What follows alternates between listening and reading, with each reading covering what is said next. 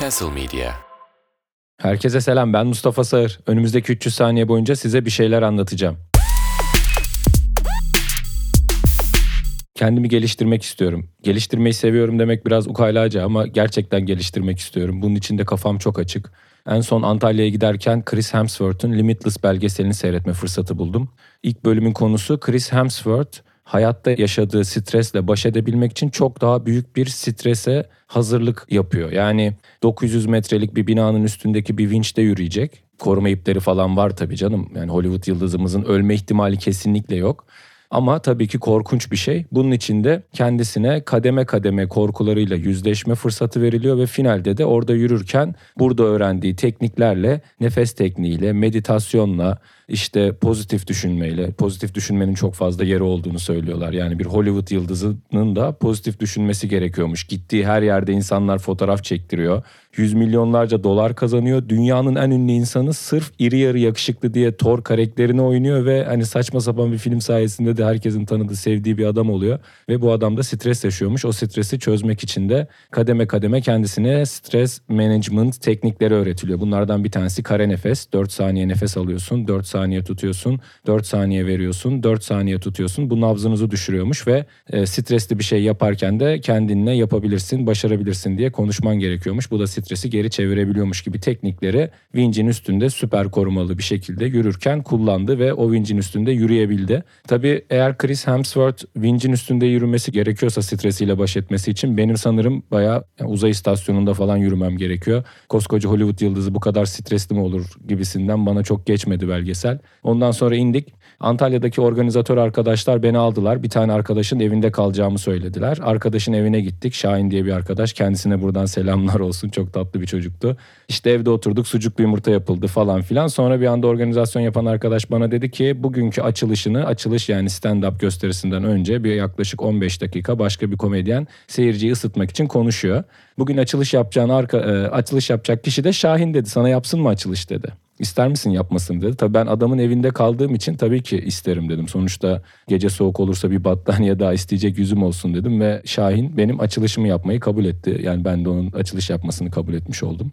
Evinde kalmakta açılış yapmasının tabii alakası yok ama tabii ki de var yani bir yandan da alakası. Ama yokmuş gibi davranıyoruz ama var yani. Neyse ondan sonra kale altına gittik. Kale altı Antalya'nın evet değil mi? Konya altı pardon ne kale altı ya. Konya altı denilen yere gittik. Konya altında her dört kişiden biri yabancıymış. Öyle bir istatistik var ve bunların çoğu Rus.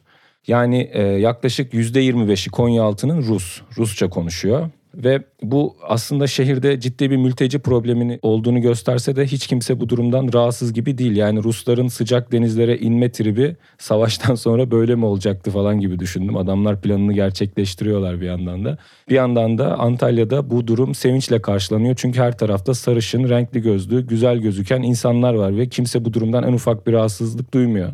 Hiç kimse bunları evlerine geri gönderelim falan gibi triplere de girmemiş. Herkes aşırı mutlu. Abi her taraf Rus dolu görüyor musun falan gibi şeyler söylediler. Gerçekten de öyleydi. Sadece Rus deyince hani Rus kadınları aklınıza gelmesin. Erkekleri, kadınları, geyleri ne varsa yani hepsi ortalıkta. Yobazı da var. İşte modada takılan tipi gibi olanı da var. Her şey var yani orada ve bu gerçekten bir mülteci problemi değil. Sadece şöyle bir problem var.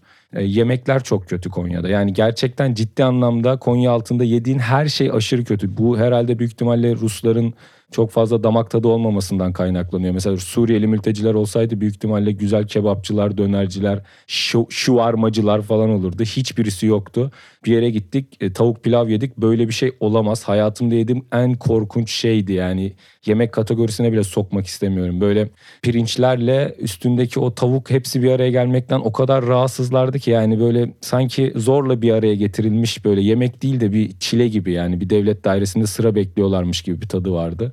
Oradan ondan sonra ben o yemeği sevmediğimi söyledim. Daha iyi bir şey yiyebilir miyiz dediler ve oradan beni alıp sosisli ve kaşarlı börek yemeye götürdüler. Sosisli kaşarlı börek soğuktu. Kaşar böyle sertti. Sosisler bayağı dandikti falan. Ya gerçekten yemek yeme adına hiçbir fikirleri yok. Etrafta güzel insanlar var. Yazın denize girebiliyorlar diye böyle o olayı salmışlar. Neyse ondan sonra gösteri yaptık. Gösteri güzeldi. Gösteride yanlışlıkla bir kişinin annesinin öldüğünü. Benim annem öldü falan dese şimdi. tane darbe. Üzülürüm tam olarak öyle. Gerçekten mi? Diğer kişinin de babasının öldüğünü öğrendik. Babam mesaj atıyor. Dedim, kulaklarım çınladı yavrum. Hayırdır? Hasan Can'a mı gittin?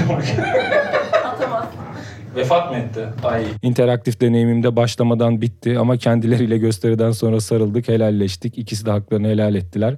Ben de buradan tekrar saçma sapan sorular sorduğum için kendilerine selam yolluyorum. Antalya'dan döndüm. Birazdan da Bursa'ya gideceğim. Bu bölümde araya sıkıştırdım. Bursa'dan dönüşte bir bölümde Bursa ile ilgili çekip bundan sonra şehir denemelerine son vermeyi düşünüyorum. Çünkü bu böyle nereye kadar gidecek? Mustafa Sağır'la 300 saniye değil Mustafa Sa- Sağır'la geziyorum, öğreniyorum gibi bir şey oldu. Bu yüzden de hepinizden özür de dilemiyorum. Bana ne sonuçta ben böyle yapmak istiyorum. Böyle oluyor. Bir sonraki bölümde görüşmek üzere. Hepinize saygılar, sevgiler.